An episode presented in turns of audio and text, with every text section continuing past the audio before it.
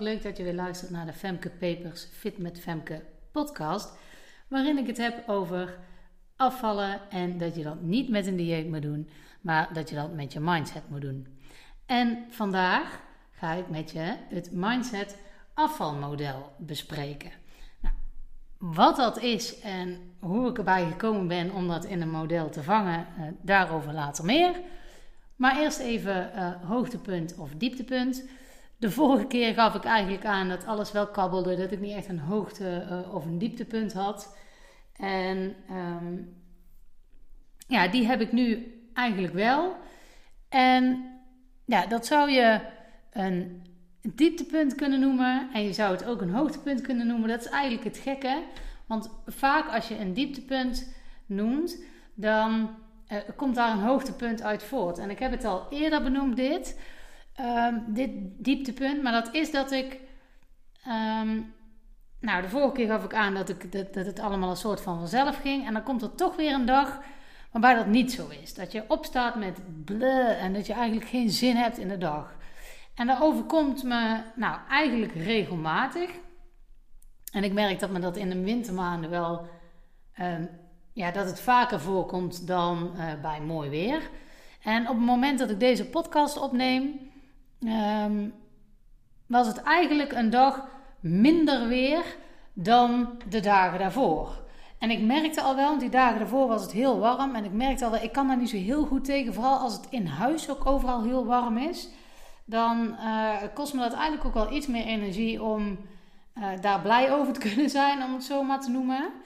Uh, om, om blij te zijn dat het uh, lekker weer is. Dan zit mij gewoon eigenlijk een, ja, de warmte zit me dan in de weg. Dan zit ik mezelf een beetje in de weg. Dus ik merkte dat me dat al ja, een beetje energie kostte om me daar overheen te zetten en uh, me daar nou ja, zo min mogelijk van aan te trekken, om het zo maar te zeggen. En toen kwam er een dag achteraan met ja, wind en regen en aan de ene kant prettig dat die warmte zeg maar het huis uit is. En dat ik daar dus geen energie meer aan hoefde te verspillen. Uh, maar ik merk dat zo'n dag, ja, dat heeft gewoon invloed op me. Dan sta ik echt gewoon eerder met een blij gevoel op. En het dieptepunt was dus dat ik daar eigenlijk weer van baalde van verdorie. Dat ik even terugviel in, hè, wat, is dat nou? Waarom ben ik daar nou zo vatbaar voor? En dat het me iets meer moeite kostte om het te accepteren dat het zo is. Van oké, dit is weer zo'n dag en we beginnen er gewoon aan en dan zien we wel waar het schip strandt. Maar ik merk ook dat ik dan, en nou vraag ik me af, en daar heb ik me dus echt wel afgevraagd van, goh, dan, dan ben ik ook meer moe. Maar ben ik dan oprecht meer moe? Of is het meer een uh, psychisch ding dat ik me meer moe voel en dat ik daar dan in meega? Dus de, vraag is van, ja maar hey, ben ik echt moe en moet ik mezelf dus meer rust geven? Of is het juist meer psychisch en moet ik dus juist meer dingen gaan doen waardoor ik daar doorheen ben? En dat vind ik soms nog lastig. En daar had ik een beetje moeite mee. Maar het hoogtepunt is dus dat ik kon beseffen van... hé, hey, waar zit het hem nou echt in? In plaats van er heel erg in te blijven zwelgen. Want ja, de ene dag gaat me daar gewoon beter af dan de andere. En ik merkte dus dat het iets minder goed ging om dat te doen. Maar uiteindelijk is me dat wel gelukt. Omdat ik mezelf de vraag ben gaan stellen. Ehm, een onderzoekende houding aan ben gaan nemen. Van hé, hey, waar zit hem dat nou in? En dat maakt ook dat je de, de lading, de negatieve lading, daar al wat van weghaalt.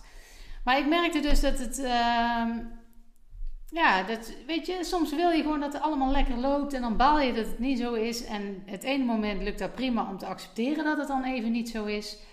En het andere moment is dat wat moeilijker.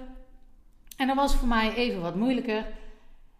En ik heb dan toch even die gedachte van ja, verdorie, het liep eigenlijk lekker. En nu heb ik toch weer zo'n dag. Het kostte me iets meer moeite om dat opzij te zetten en het gewoon te accepteren. Uiteindelijk wel gelukt. Maar goed, uh, ja, zoals gezegd, de ene dag gaat er beter dan de andere. En dit was zo'n dag waarin het dus eigenlijk ja, niet zo lekker liep. Maar het hoogtepunt is dus dat ik het uiteindelijk wel voor elkaar heb gekregen om daar wat mee te doen. Dus eigenlijk is het altijd uh, ja, een hoogte en een dieptepunt in één. En dat was nu uh, ook weer het geval. Maar goed, nou genoeg daarover. Het mindset afvalmodel. Wat is nou het mindset afvalmodel? Ik heb het al eerder ehm, eh, aangegeven deze week in post uh, dat ik daarmee bezig was. Ik heb daar gisteren over geplaatst, uh, een heel blog. maar ik wilde er ook in de podcast wat over zeggen, omdat je er dan meer in kwijt kan dan gewoon in geschreven tekst. Het enige nadeel wel is dat het model natuurlijk een model is en dat is visueel. En aangezien een podcast niet visueel is, um, ja, moet ik dat dus gaan beschrijven. En dat is eigenlijk jammer, want het is veel fijner om het gewoon zo te zien. Maar uh, ja, mocht je het model dus willen zien, lees dan mijn blog wat daarover gaat.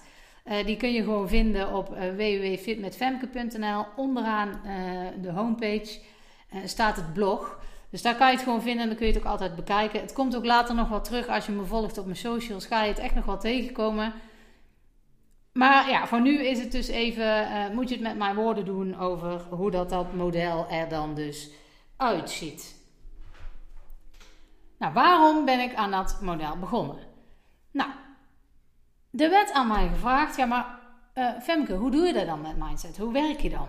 Want je kan heel prima vertellen als mensen vragen van, oh heb je een eigen bedrijf, wat doe je dan? Dan zeg ik, ik help vrouwen hun streefgewicht te bereiken en behouden zonder dieet, maar door middel van coaching op mindset. Dat is ook wat ik doe. Dat is ja, heel helder. Um, maar mensen vragen dan toch, ja, maar hoe doe je dat dan? Uh, heb je daar een methode voor? Hoe werk je dan? En dan merk ik dat het iets lastiger is om dat kort eigenlijk samen te vatten, wat dat nou precies is. En ik zeg dan eigenlijk altijd van nou, ik leer vrouwen zeg maar hoe dat ze dat moeten doen met eten. En vooral, en daar komt die mindset bij kijken, van hoe je zorgt dat je dat blijft doen. Dat is wat ik uitleg. Maar soms vragen mensen nog verder over, ja, maar hoe ziet dat er dan uit? Wat is dan jouw methode? Hoe werkt dat dan? Nou, toen ben ik dus na gaan denken van, ja, maar wacht even. Dit zou nou handig zijn als ik dat uh, in een model kon vangen. Ik heb het al eerder geprobeerd om het te vangen in één woord. En om een of andere reden sloeg dat niet helemaal aan uh, bij mij. En omdat het bij mij dan niet helemaal aanslaat en blijft hangen, kun je er ook nooit echt goed overbrengen. En uh, ik merkte ook dat dat ook niet helemaal de lading dekte. Dus dat er eigenlijk wel echt meer uh, bij moest komen. Van hoe zit dat dan nou? In welke fases gaat dat nou? En nou, daar ben ik dus over na gaan denken. En dat heb ik uiteindelijk visueel kunnen maken. Um, en ik besprak dat ook altijd wel in de podcast. Uh, maar dan heb je dus steeds één puntje, stipte ik daarvan aan in elke aflevering. Ja, maar dan heb je er steeds niet in één beeld zeg maar, gevangen hoe dat werkt. Nou, vandaar dus uh, het mindset afvalmodel. En uh, in het blog kun je het zien, maar ik ga het nu dus even uitleggen. het is eigenlijk een cirkel. En de cirkel die bestaat uit vier kwadranten, zoals je eigenlijk bij een klok de kwartieren hebt. Zo moet je het zien. En links onderin uh, staat onrust. En dan ga je naar linksboven staat overgave. Rechtsboven controle. En daar weer onder rust. Dus onderaan de cirkel heb je links onrust en rechts rust. Dat is het stukje wat gaat over de lange termijn. Dus op de lange termijn onrust ervaren en op de lange termijn rust ervaren. Wanneer je begint met afvallen zit je in onrust. En wanneer je blijvend gewicht hebt bereikt of voelt ik ga dit bereiken, dan kom je in rust terecht. Maar dat is dus op de lange termijn. Dat is iets uh, waar je op de lange termijn negatieve of positieve uh, ja, uitwerking van hebt. Het negatieve stuk zit dus in de linkerkant van, het van de cirkel. Links onderin onrust en linksboven in overgave.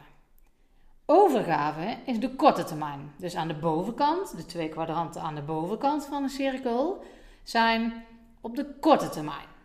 En aan de linkerkant daarvan zit een negatieve en dat is overgave. Overgave wil zeggen dat je met jezelf wel afspraken maakt, maar dat het je toch niet lukt en dat je je dus eigenlijk overgeeft aan de situatie en daar achteraf van baalt. Dat je daar een schuldgevoel van hebt. Ik kom hier later nog op terug, maar ik leg even uit hoe de cirkel in elkaar zit. Rechts aan de bovenkant zit dus controle. Controle zit aan de rechterkant van de cirkel en dat is de positieve kant. Dat is waar de positieve uitwerking heeft. En hij zit aan de bovenkant en de bovenkant is de korte termijn. Dus controle is iets positiefs wat je op de korte termijn kan hebben. En daar wordt dus mee bedoeld in plaats van dat je je overgeeft aan zo'n situatie, dat je de controle hebt en de regie hebt en de baas bent over de keuzes die je maakt en de afspraken waar je ook aan houdt op de korte termijn.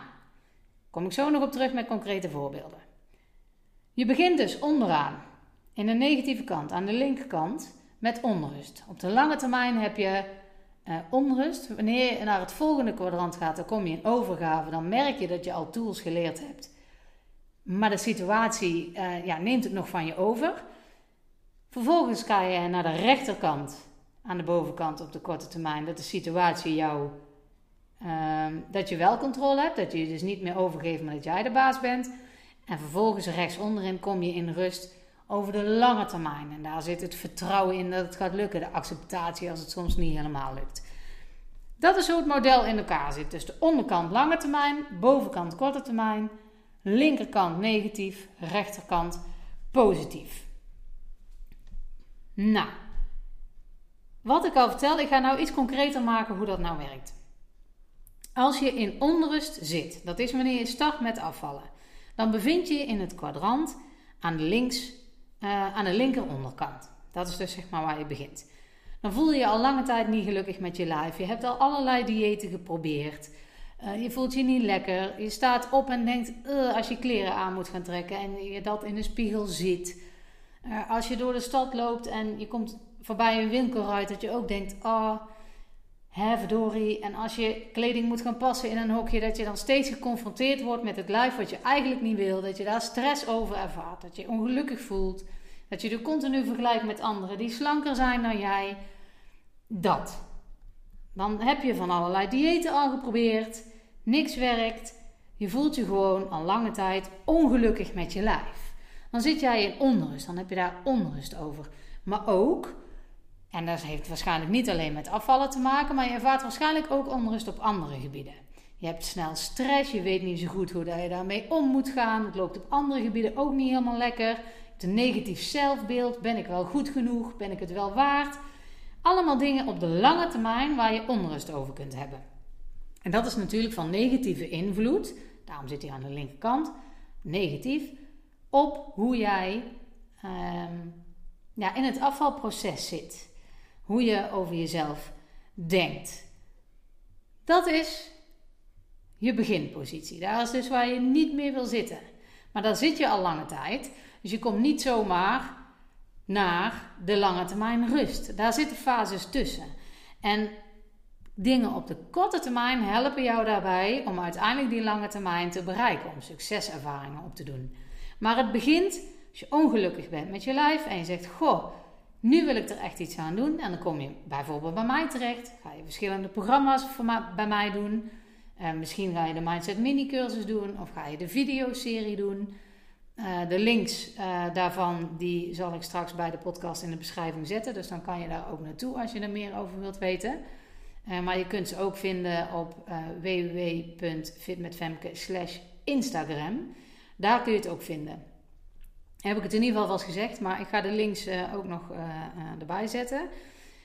Maar dan kom je dus bij mij en dan krijg je tools. En die tools die ga je toepassen. En één daarvan is, om even het heel concreet te maken, is afspraken met jezelf maken. Bijvoorbeeld als je naar een verjaardag gaat. Bespreek je bijvoorbeeld met jezelf, ik ga geen taartje nemen. Hè?